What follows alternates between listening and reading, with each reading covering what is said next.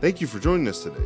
For more information about the church, campus locations, service times, and more, visit ecoegt.com. Also, stay in touch with us on social media by liking us on Facebook and following us on Instagram at ecoegt. Now let's prepare our hearts as we go into the message.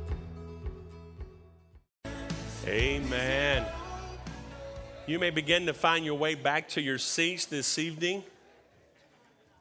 Thank you for joining us on this Wednesday night, this midweek service.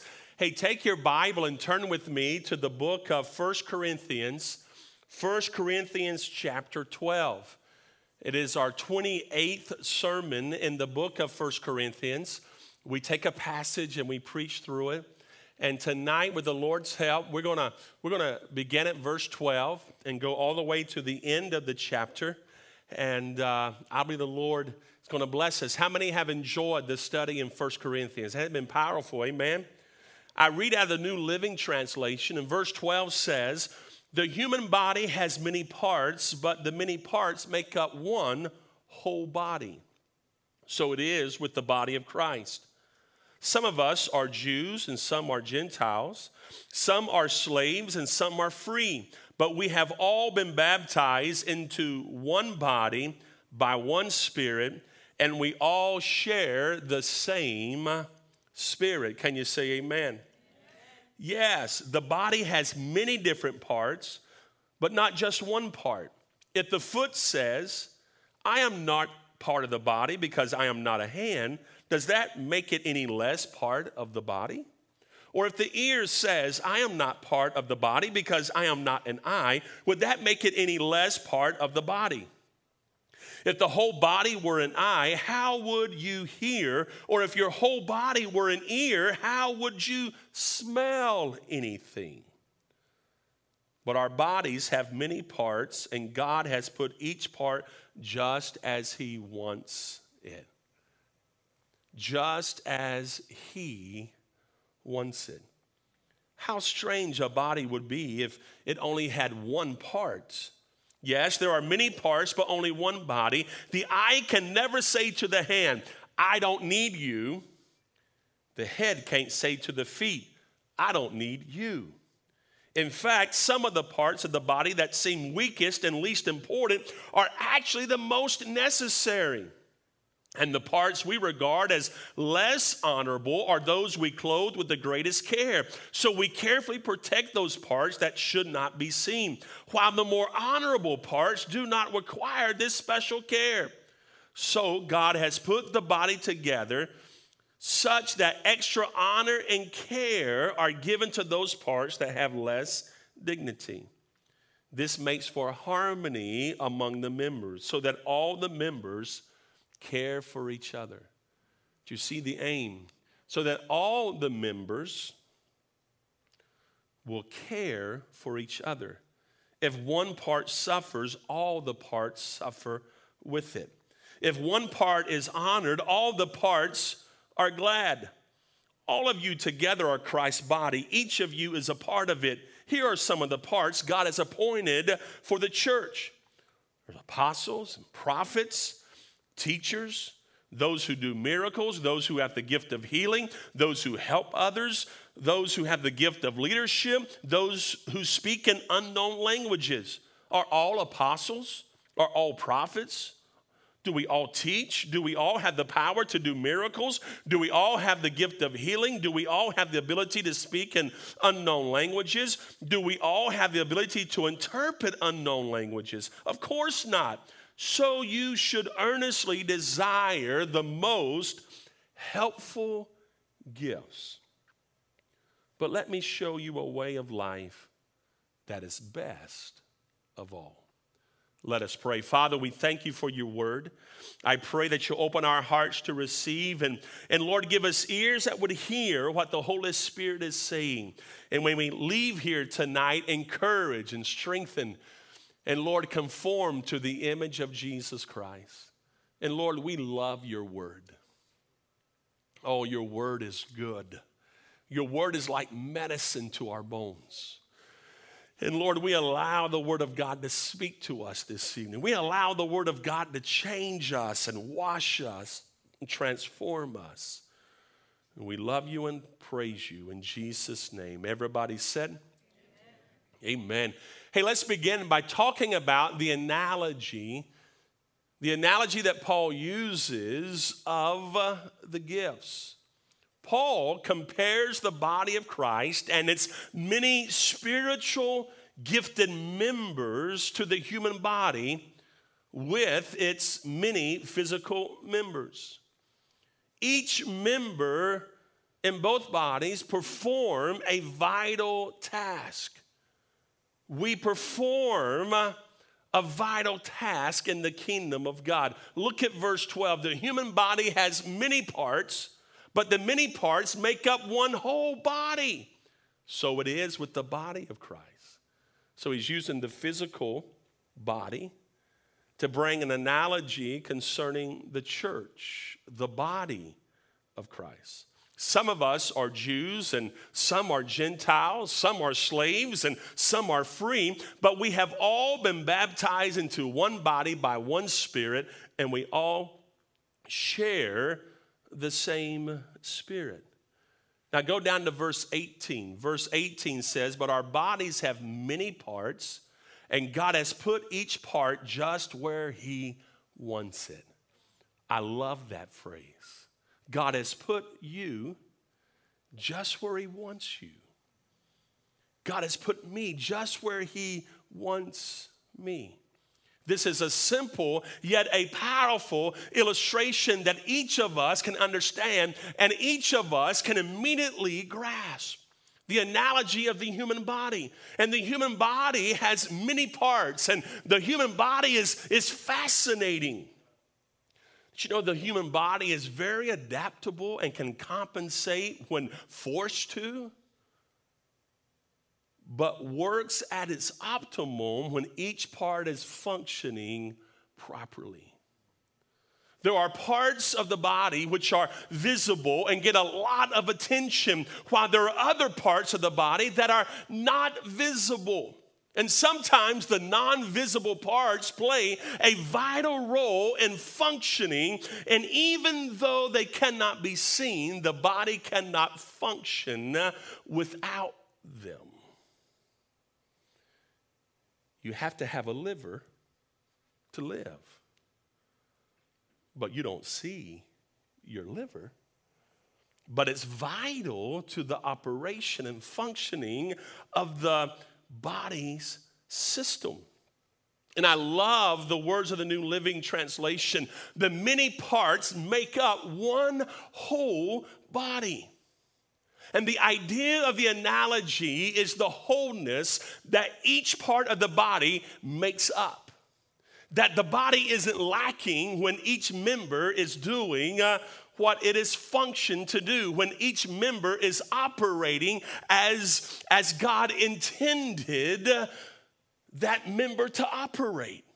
And what I learned from this passage is that you are important. I am important. All of us are important to the functioning of the body. We don't function at our optimum if not if each of us are not doing our part. So none of us can have the, the idea of, well, I'm just going to coast. I'm just going to sit on the sidelines. No, you're important to the functioning of the church. You're important to the functioning of the body of Christ. Can you say amen? In these verses, we also get to see into the cultural makeup of the early church. Notice the verse says, there are Jews, there are Gentiles, there are slaves, there are free men. Not only people from different cultures, but people from different economic situations. People from different statuses or situations in life. And though Paul highlights the different places, different families and cultures and backgrounds, he makes this grand announcement. Look at the second part of verse 13 but we have all been baptized into one body by one spirit, and we share the same spirit. You all have heard the, the statement, the, the ground is level at Calvary. And it's so true. It is level because we have the same spirit. The same spirit that lived in Christ Jesus lives in me. The same spirit that lived in Christ Jesus lives in you. We have one baptism, one spirit, one Father, one Lord, Jesus Christ. So, though we have different backgrounds, different experiences, different ethnicities, different social, economic uh, levels, yet we are one in Christ Jesus. I'm thankful. This is the answer to the world's dilemma the gospel of Jesus Christ. The gospel of Christ. So, Paul compares the body of Christ to a human body. Each part has a specific function that is necessary to the body as a whole. The parts are different for a purpose, and in their differences, they must work together. Did you get that? In their differences, we must work together. We're not to highlight the differences, we're to celebrate the differences. It's what makes the body so beautiful, it's what makes the church so wonderful. That's what's going to make heaven heaven from every tribe, every tongue, every kindred, every nation. They're going to bow and confess He's Lord of all. Our churches should represent what heaven's going to look like. Amen. Every tribe, every nation, every kindred, every tongue. Diversity can maintain unity as long as all submit to one Lord. And you and I, as Christians, we must avoid two common errors. The first common error is this being too proud of our own abilities. And the second one, thinking that you have nothing to give to the body of believers you have something to give. This message tonight is for you to understand you are important and you are needed. This message is for you to understand your voice matters, your input. You are a vital part of the church of Jesus Christ. So instead of comparing ourselves to one another, we should use our different gifts together to spread the good news of Jesus Christ. So we speak Christ's body language when we practice our unique gifts under his sole authority. Can you say amen? Verse 18 reminds us our bodies have many parts, and God has put each part where he wants it to. God has put each part where He wants it to. It speaks of God's sovereignty. God is sovereign, amen?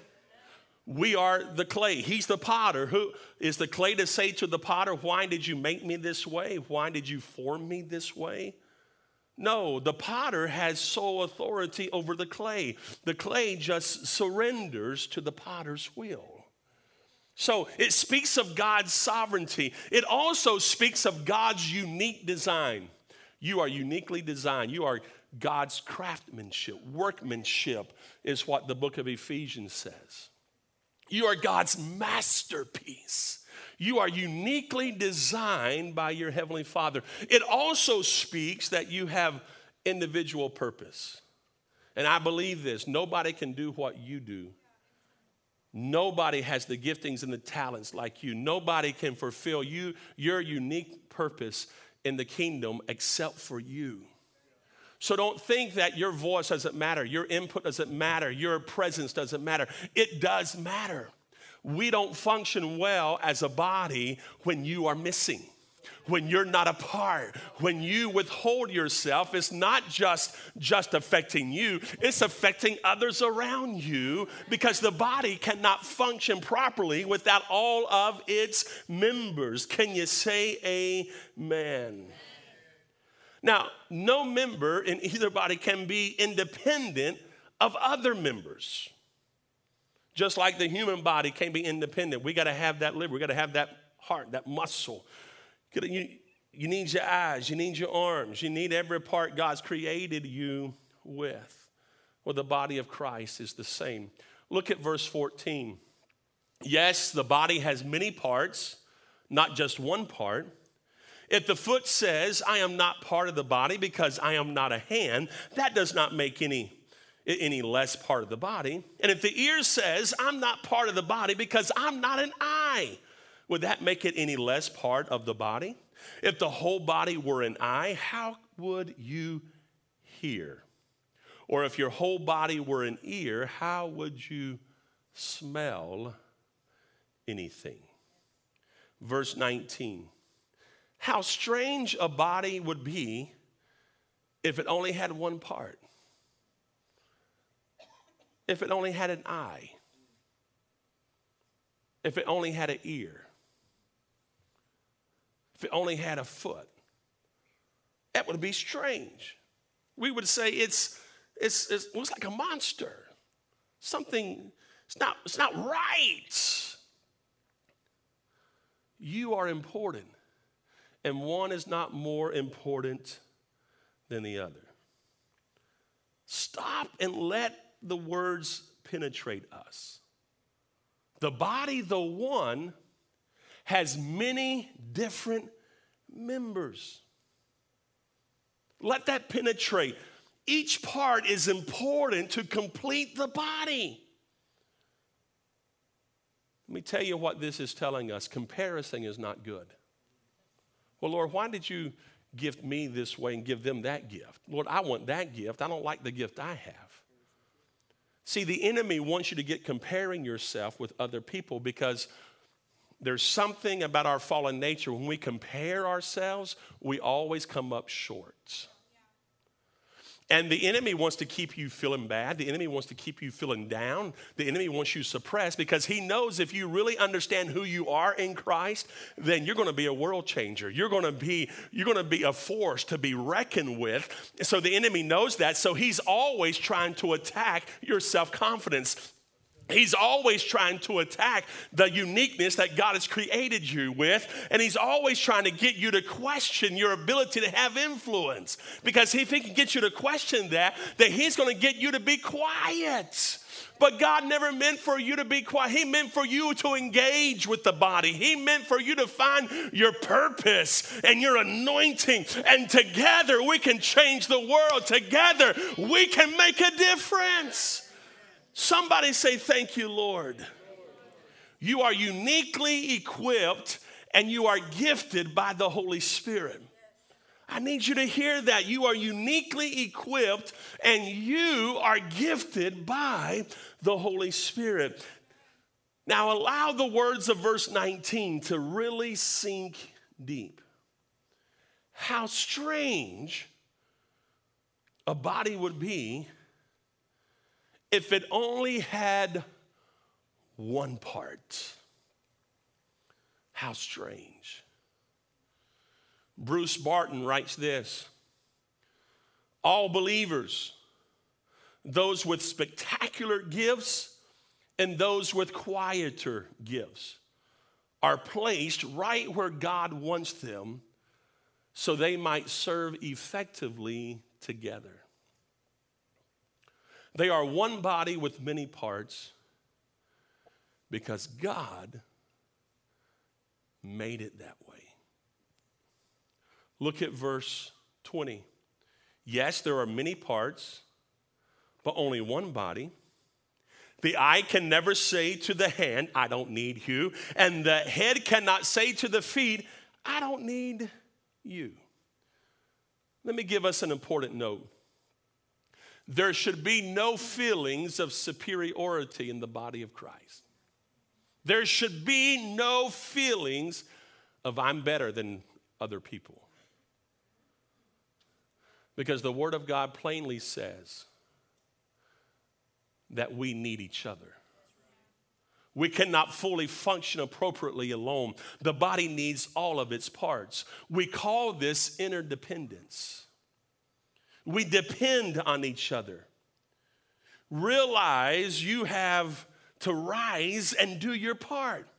We are interdependent on each other. When one refuses to be used, it not only affects themselves, but the body as a whole. So look at your neighbor and say, Neighbor, we need you. Tell them, we need you. Your voice matters. Your, your gift matters. Your life matters. Your influence matters. You matter. We need you. You at home realize we need you. Division has no place in the body of Christ. Verse, verse 22 in fact some parts of the body that seem weakest and least important are actually the most necessary what a powerful voice, verse. What a powerful statement. Again, God does not see like man sees. Think of David just for a moment. When others saw nothing but a shepherd boy, the youngest of his father's children, Father God saw a king. Think of Gideon. The angel of the Lord said, Gideon, you man of valor. God saw a conqueror, God saw a great judge to lead his people. Verse 23 and the parts we regard as less honorable are those we clothe with the greatest care. So we carefully protect those parts that should not be seen, while the more honorable parts do not require this special care. So God has put the body together such that extra honor and care are given to those parts that have less dignity. The foot can never say to the ear, I don't need you. There's no place for envy and jealousy in the body of Christ. Let's learn to celebrate each other. Let's learn to applaud each other. Let's learn to encourage each other. Let's learn to believe in one another. Let's learn our interdependence upon each other and realize and tell your brother and sister, I need you. I can't be who God's called me to be without you being a part of uh, the fellowship, you being a part of what God is doing. Then Paul says this in verse 19. How strange a body would be if it only had one part. Yes, there are many parts, but only one body. Verse 22 In fact, some parts of the body that seem to be weakest. And then verse 25 This makes for harmony among the members so that all the members care for each other. We must learn to protect one another. We must learn to have each other's back. And we also must learn to share our experiences one with the other. You know, I don't know about you, but when my foot hurts, my whole body hurts. I don't know about you, but when that muscle in my lower back gets moving, let me tell you, it'll stop me. It'll put me to my knees. See, in like manner, in the body of Christ, when one member suffers, we all suffer. And when one wins, guess what? We all win. So we got to learn to celebrate each other, celebrate when we win. It's not just, oh man, they just get all the credit. Oh, they just, look, they just shine. No, you and I, all of us together win. But in the same way, when one is hurting, when one is not functioning at their optimal, it also affects each of us. Verse 25 says, This makes for harmony among the members. So that all the members, I love this, care for each other. Verse 25, they care for each other. That word harmony, Paul had already discussed the importance of harmony in chapter 1.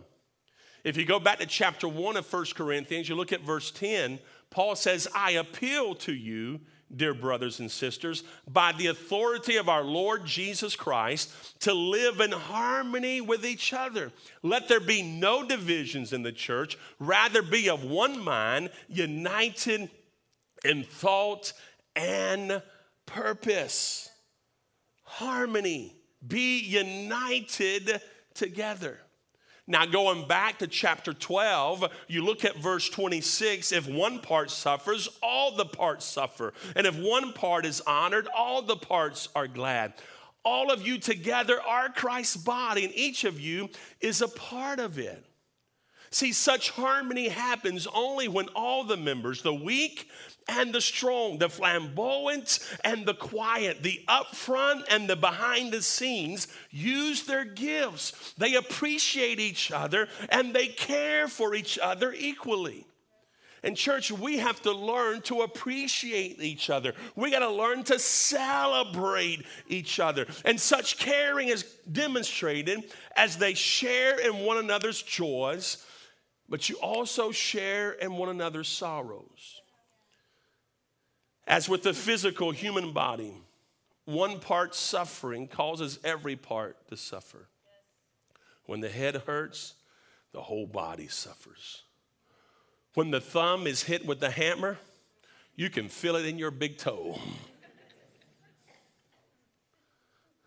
in the body of believers, if one part suffers, all the parts suffers. We must learn to share one another's burdens in order to help lighten those burdens. And likewise, as one part is honored, all the parts are glad. There's no room for jealousy, no room for strife.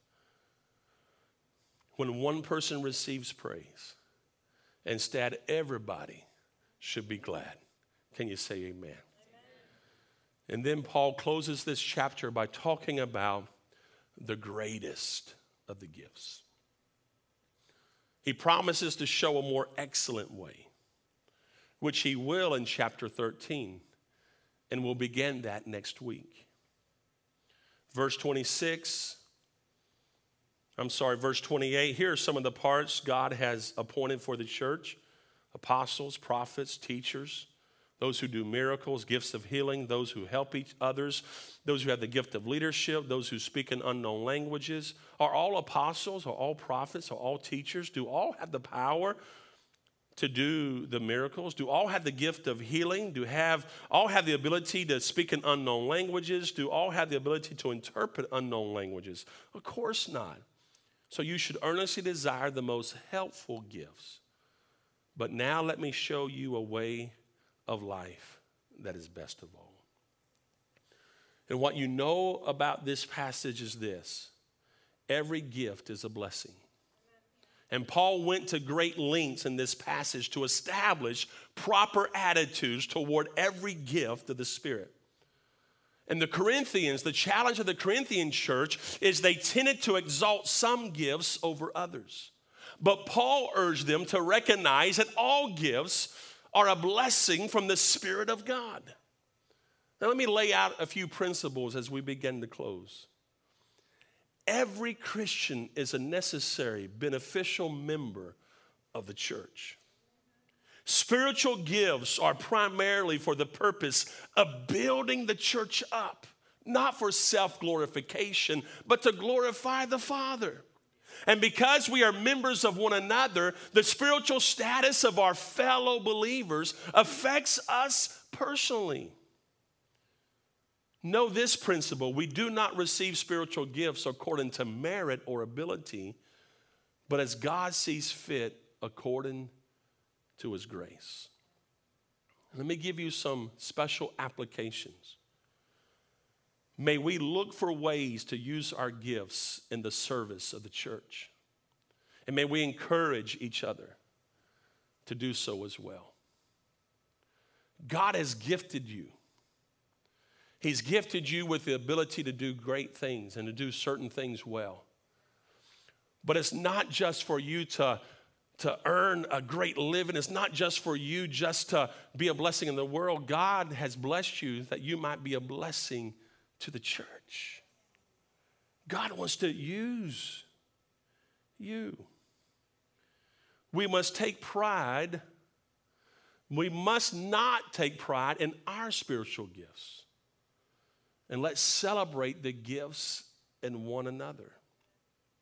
We must not feel inferior if our gifts are not as impressive as the gifts of others, or not maybe as, as well known or evident as others. Don't feel inferior because you're not. God has dispersed and given and placed us within the body in that right place for this right time and this right season. And what we know is this we should actively pursue spiritual gifts. The musicians are making their way up. Tonight, I want you to know it's important that we affirm each other. It's, it's necessary that we value one another. Not only affirm, but you value. Just because maybe one is more behind the scenes. Can I tell you, a lot of times that behind the scenes is more important than the one who is a little more boisterous, a little more outgoing? You have to have that depth. You have to have that depth in on the team. Most of you know I love baseball. And let me tell you what's happening right now. The Tampa Bay Rays are whipping up on everybody. I mean, I mean, the Yankees are like seven and a half games back. I mean, they're like, boom, putting it on the Yankees. I mean, Boston, they beat Boston last night. They gave Boston a whipping, a spanking. But let me tell you why the Rays are doing so well because there's depth on the team, there's depth in the bullpen. And if you know anything about baseball, it's getting close to the playoffs and all the trades have taken place. And it really is who makes the best trades right at the end. Who's making the best trades right toward, toward the, the end of the season before the cutoff. And let me tell you, the Rays have done well. And they secured an ability to go deep into the playoffs, if not the World Series. Well, you know what? As a church, you have to develop that bench, you have to develop that depth. It's not just that one key player, it's not just that great shortstop, but it's also that finisher. And you know that pitcher, that finisher may only pitch an inning a game, and sometimes just once or twice a week but he brings value to that team because he closes it. You and I, we have to have depth within the body of Christ. We must learn to value one another. It's needful for each of us to come together and to work alongside each other. Let me challenge you seek the gifts of the Spirit, hunger to be used of God. And let's value every gift and esteem one another in the love of God. Can we stand tonight? You at home, won't you stand with us? And as GT worship leads us, why don't we just spend a moment just worshiping God and just ask the Lord, just how can He use us? How does He want to use us? Father, we love you, Lord. We bless you, Lord. We thank you, Lord. You are worthy today, God. You are worthy today, Jesus.